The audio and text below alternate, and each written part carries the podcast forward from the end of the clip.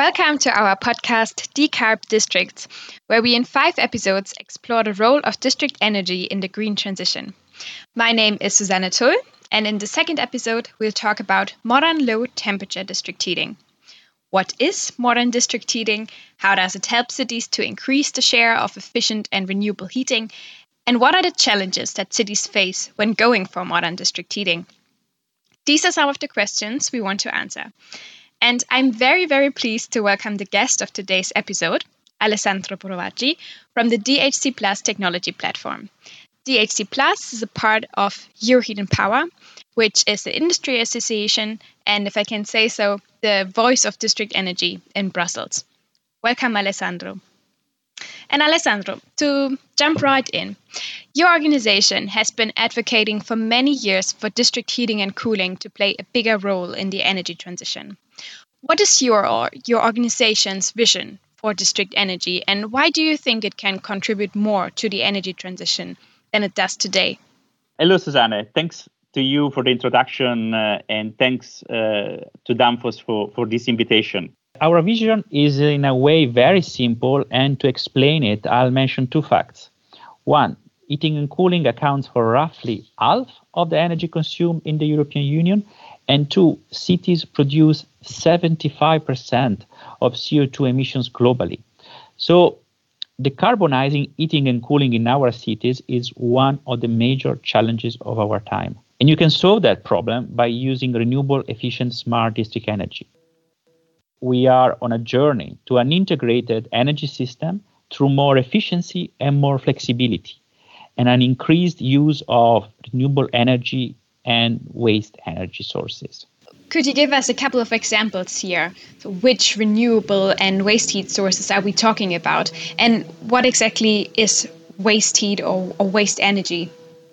Waste, uh, waste heat, or also excess heat, is heat uh, that is produced as a byproduct while doing something else. Uh, for example, uh, excess heat can can come from an industrial process, or uh, also you should see uh, a lot of potential of excess heat overall in the city. Uh, so you may have excess heat from uh, supermarkets, uh, from wastewater treatment areas, from metros, from commercial buildings, and so on. So the advantage of district heating is that it's able to capture many diverse energy sources and to integrate them all at once. So it's very very flexible and uh, and able to adapt to geographical and even historical conditions. Um, that's that explains why we had some basic forms of district heating even back to the Roman Empire. Why we have a very modern uh, heating uh, heat network today, and why we will have an even more advanced one in the future. So, you describe district energy as a flexible infrastructure where you can basically plug in all kinds of energy sources that are available. Can you explain a little bit more why this aspect of flexibility is so important in today's or, or future energy systems? Flexibility is the best quality you can have in what is becoming a more integrated system. Uh, district energy networks can absorb large amounts of renewable electricity, provide balancing and storage to the grid, and so acting as a local energy backbone and, a, and as a virtual battery in a way. And when you couple district energy to heat, uh, heat pumps, you can leverage on power to heat, which is around six times more efficient than power to gas, depending on the circumstances. And also, district heating can be optimized by thermal storage, which is 100 times cheaper than electricity storage. And that, differently from batteries, can have a daily but also a seasonal function. And all these sources and all these integrated networks are causing a lot of complexity. And so here where the digi- digitalization comes into the play, into play. And I think we we already see this development uh, today, especially in some Scandinavian countries that already today have high shares of renewable energy in their district heating networks, while in other countries, for example Eastern European countries, district heating is still relying to a large extent on fossil fuels, on coal, oil, gas, and so on. And those networks, they also get a large portion of their heat from fossil based CHP, combined heat and power, which are plants that might be shut down in the coming years. So these district heating networks will need to find other available, more sustainable sources of heat. And in order to utilize these sources, they will need to modernize their networks, moving to higher efficiency, uh, lower temperatures, having better controls, and so on. In other words, they need to move to a more modern form of district heating, which is also sometimes referred to as fourth generation district heating. So, how do these modern networks exactly look like and what differentiates them from their predecessors? And can they be applied everywhere across the board? So, if you look at the for example, the Eurostat statistics, you can clearly see that the European countries with the highest share of renewables in heating and cooling and have one thing in common. Uh, they all make large use of district heating networks. Uh, Scandinavian countries are not the only ones uh, with a high share of renewables in district heating. Uh, the results from the Baltic countries are very impressive as well.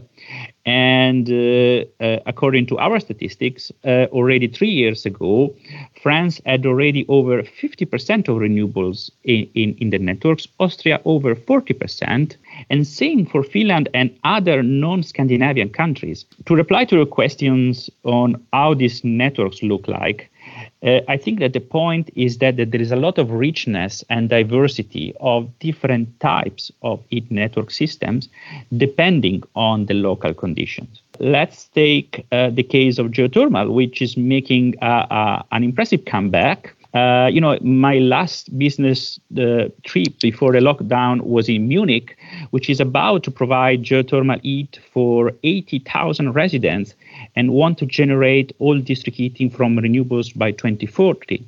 If we get a little bit more technical, um, a, a, recent study that was done by Aalborg University in Denmark estimates that we could actually save 120 terawatt hours per year in primary energy supply by going for low temperature, by going for more modern district heating instead of district heating with higher temperatures, as most networks are are designed today.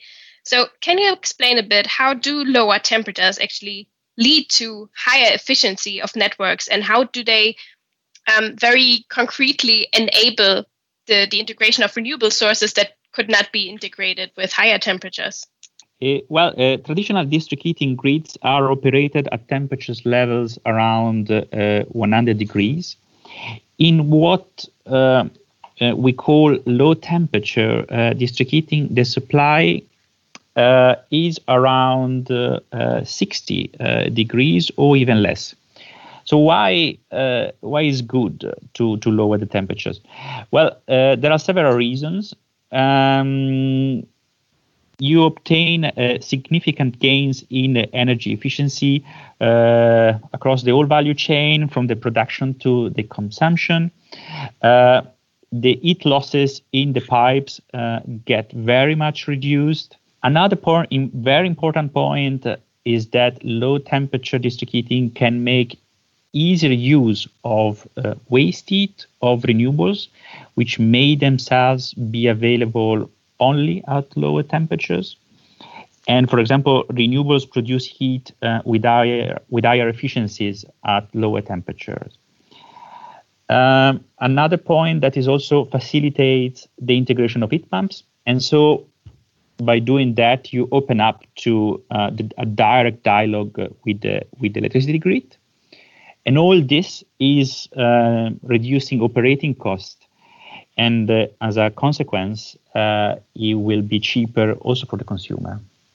So the higher efficiency and the lower temperatures are key here to integrate heat sources that themselves run on lower temperatures. Um, I know it's probably very hard to choose for you, but is there any example of a city that you think is especially good practice when it comes to building a state of the art network or finding creative ways to deal with the challenges linked to the transition of a district heating network, of an existing one, or the transition to district heating? Uh, well, uh, indeed, it's difficult to point at one single state-of-art network because, uh, yeah, also my message is that the best configuration of each network depends on the local conditions. Uh, on the other hand, I, I, yeah, I can share a couple of examples that I think are quite creative. Let me take an example of a city which is transitioning pretty fast from a fossil fuel based to a renewable based system uh, thanks to district heating. Espoo, the second largest city of Finland, is in the process of decommissioning two coal fired units feeding the local district heating. Uh, they are in the process of replacing the coal with bioenergy, geothermal, heat pumps, which will use treated wastewater and seawater, waste heat from an industrial area, and data centers powered by wind and they will also use um, very uh, much smart demand response solutions. And so the system will be carbon neutral at 85% in only five years from now. That sounds very impressive. Another very interesting case uh, is the one of Lund, uh, a city which has already decreased its emissions by half compared to 30 years ago and uh, uh, which is a very renowned university, uh, is now building the world's largest low temperature district heating network network based on waste heat.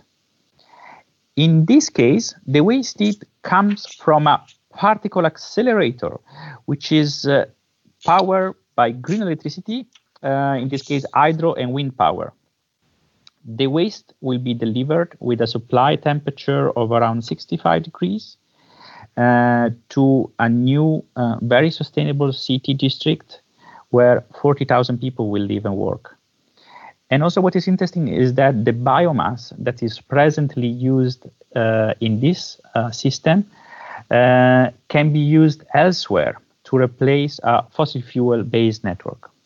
I think that's a very interesting example. Um, it's not like every city has the has a particle accelerator in their in, in their area. But this idea of, of using waste heat first and foremost, so so heat did would otherwise be wasted, and then also replace with the waste heat sources that can then be used actually to decarbonize other sectors. So so thanks for that example. Wouldn't that also mean that district heating systems are are more resilient? I'm, I'm thinking of now in the COVID 19 crisis, we have been talking a lot about resilience of energy system, systems. Um, what happens, for example, when international supply chains are disrupted, when people cannot go to work as they could before? Um, so, so is there any any advantage here in, in having district energy in terms of resilience? Uh, well, indeed, uh, uh, district energy can be very resilient uh, because the, uh, is mostly based on uh, on local sources and uh, and actually it can be based on more than than one source on on several sources uh, uh, at once. And that way it would be independent from international uh, supply chains and their disruptions. Moving into a little bit of different area um, everything that we've discussed now what's necessary to move to a more modern district heating network lowering temperatures integrating a lot of new fluctuating sources, that can be quite a task. And in your work with cities and utilities, what do you experience are the biggest challenges to move to modern district heating from a technical perspective? Uh, well, the, the, the, upgrading process uh, uh, uh to improve the efficiency of, of, district heating grids is complex and, and implies high investments. So, first of all, it's important to have all the stakeholders involved already in the planning phase. Uh, that means uh, the heat suppliers, uh, including the potential heat suppliers of excess heat, uh, the district heating operators, uh, the housing associations, the building owners, uh, the end users, and obviously also the local policymakers. Okay, so, so quite a lot of stakeholders that are yeah. involved in these projects. Yeah, quite a lot of stakeholders. Um, then uh, in many cases only parts of the overall systems uh, are upgraded in smaller steps. This has uh, an advantage of being faster and of spreading the investments, but it also includes the risk of making less harmonized and, and less efficient improvements of the overall system. So uh, the way to start the real work is to improve the energy efficiency of the buildings. So low temperature district heating and an efficient building stock complement each other perfectly. The next thing is upgrading and retrofitting the distribution system, including the substations. So adapting the piping dimension, rebuilding the network, uh, reducing the heat losses, and, and introducing uh, a more advanced digital management. And finally, the efficiency measures can be implemented on the generation side. So don't, don't forget that uh, the digital upgrade of the system. So you have to imagine buildings interacting with the energy production and the distribution systems to continuously exchange information about which energy sources uh, are available at what point in time. And buildings can also communicate with each other in real time.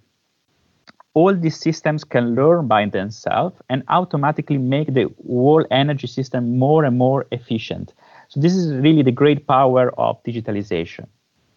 Alessandro, let me just get back to one very interesting point that you mentioned. You said, or two points. You said, on the one hand, that uh, one of the challenges is that often these networks are modernized like step by step, um, which does mean there's maybe not very cannot be a very holistic approach.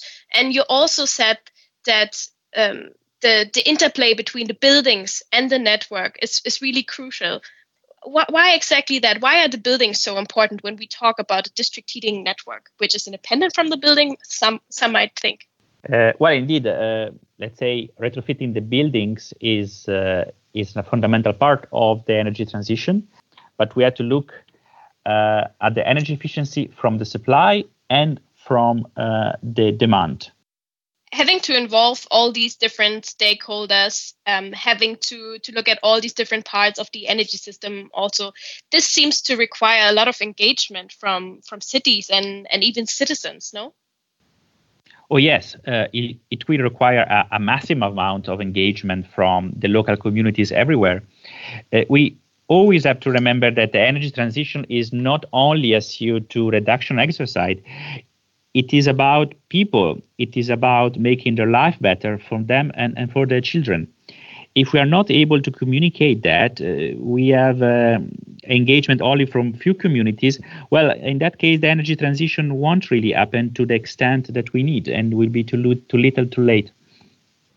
So, luckily, many local authorities are taking a, a, an active role in ensuring that the, their citizens can have access to uh, a sustainable and, and reliable uh, thermal comfort now and, and in the future. Do, uh, do, you have a few more, maybe a few more examples here on, on, on where is this happening? Where are cities actually involving um, their citizens in this transition? Oh, oh, oh, oh, yes. Well, for example, uh, the Netherlands uh, has set the goal to phase out uh, gas for over 7 million households uh, by 2050. And in this case, the municipalities are on the lead uh, in organizing the uh, decarbonization of their territories. So the number of, of buildings connected to district heating system could double by 2030 but even when you don't have a clear uh, national strategy to decarbonize the eating, eating uh, sector via, via district heating, there are very interesting local initiatives spontaneously uh, popping up uh, in many countries. Uh, for example, uh, Eeklo in Belgium issued a concession contract to develop a district heating grid in which citizens can be joint owners so 35% of the project is open to uh, direct uh, financial participation. Very interesting to hear how, how actually cities and, and citizens locally can engage in, in district energy. And, and moving a bit from the from cities and the national agenda to the bigger agenda to, to EU policy making. Um, Alessandro, you have been working now in, in Brussels for quite a while and, and you at Euroheat and Power, you are in quite close contact with European policy makers. Um, just at the end of last year, the Commission launched this European Green Deal, which is basically laying out the roadmap and how we want to decarbonize the, our economy in, in Europe. Do you, do you see here that, that policymakers in any way acknowledge the role of district energy? Does it play a, a role in these plans? Oh, yes, very much. Uh, the, the ambition of the Green Deal is to set uh, Europe on track uh, for the deep decarbonization of uh, uh, for all the sectors of the economy. Uh, for example, in the recent EU strategy on energy system integration, we have seen um, a very important recognition in the ability of, of district heating in connecting local demand uh, with renewable and, and waste energy sources, as well as with the wider electric and, gra- and, and gas grid. Uh, so these are really exciting times, and the, the Green Deal is a fantastic opportunity to scale up and, and speed up the deployment of efficient, renewable, and, and smart district heating. I think that concludes the episode very nicely. Thank you so much, Alessandro, for joining us, and thanks to everyone listening.